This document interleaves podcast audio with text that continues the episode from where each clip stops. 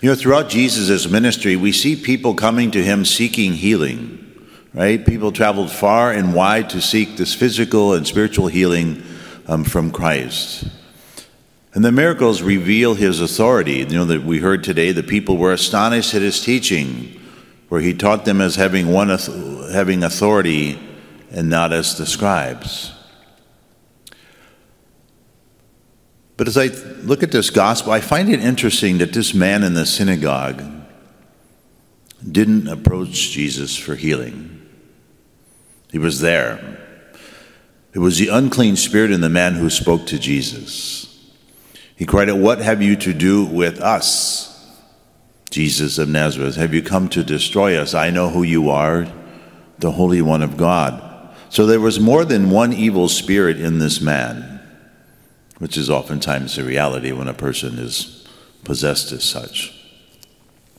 But the evil spirit knew exactly who Jesus was, this Holy One of God. And in the face of Jesus' rebuke, the spirit had no choice but to obey the Son of God and come out of the man. No one else that was present there, however, seemed to know Jesus' true identity. They had heard Jesus teach, they watched him work miracles, but they weren't quite certain who he was. But they were astonished at his teaching. So, what about us? What about us?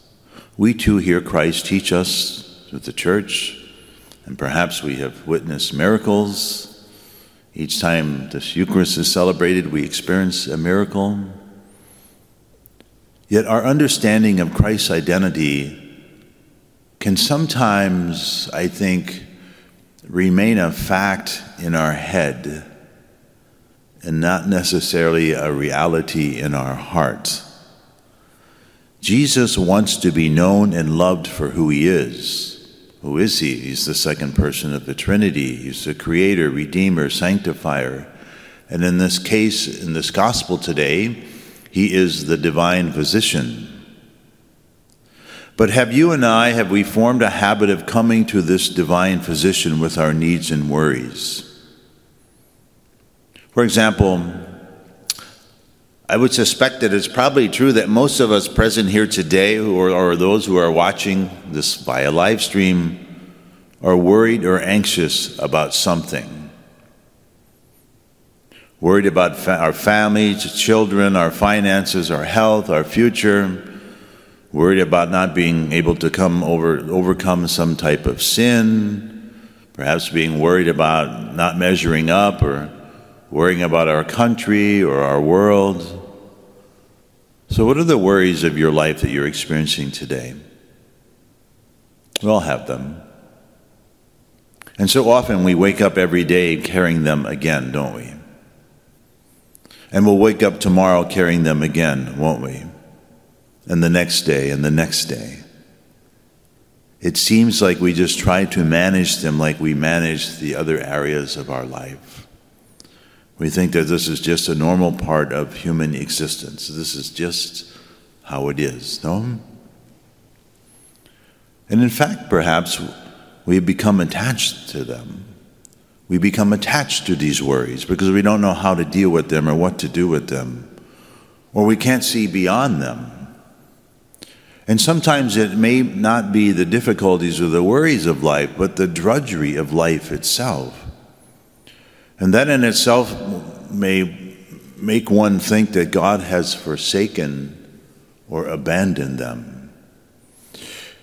Friends, if we cling to the worries and the fears and allow ourselves to become attached to them, thinking they're never going to go away, then we've given in or for some we've given up.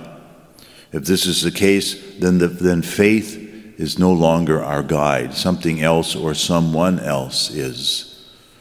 And we will find ourselves sinking into the abyss. When this happens, when this happens, it is certain that God has not left us. Perhaps we have left Him. Perhaps we have walked away and have begun to follow the one who leads us away from peace and consolations, i.e., the temptations of the evil one. God has not abandoned us. It is we who have abandoned him because he will never forsake us or abandon us. This is not the will of God for us to live lives of anxiousness and worry or drudgery. This is not the will of God. If Jesus can command unclean spirits to depart from a possessed man and it obeys him, do we truly believe that Jesus can take care of the worries and anxieties we carry? In other words, have we given Jesus authority over our lives? Jesus Christ came into this world to reach those who feel lost, those who feel that nobody cares. The Lord's unfailing love surrounds the one who trusts in him and the one who has given Jesus authority over their lives. The Lord does care, and He is always reaching out to the lonely. He's always reaching out to the desperate, the confused, the hurt, the depressed, the disillusioned, the worried.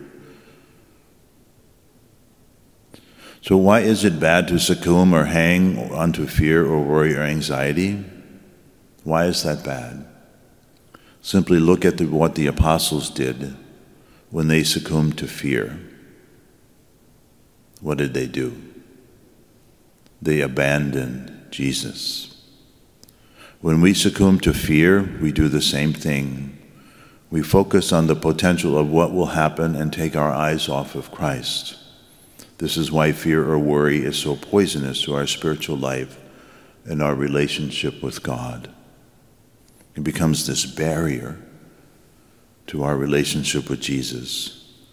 You know, the more we get to know Jesus and the love he has for us, the more convinced we become that he offers us exactly what we need every day. Now, as I look out at all of you today, I do not know what situation you are facing right now or might face in the days or months to come. I do not know what might be around the next corner of life for you or for me. I do not know the future, but I do know that the one who controls the future, and I'm 100% that he will not forsake or abandon us. If we want to lower the stress in our lives and be freed from the worries and anxieties of this world, my dear friends, we must invite Jesus to rule over us. Invite Jesus to rule over us and pray for the grace to live more faithfully.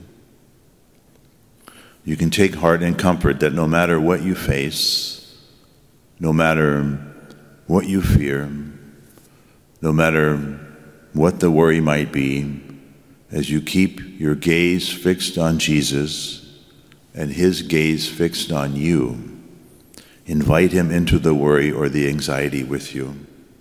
He knows that it is there, and he will not fail you. Jesus is the same yesterday, today, and forever. Amen. Praise be Jesus Christ, right now and forever.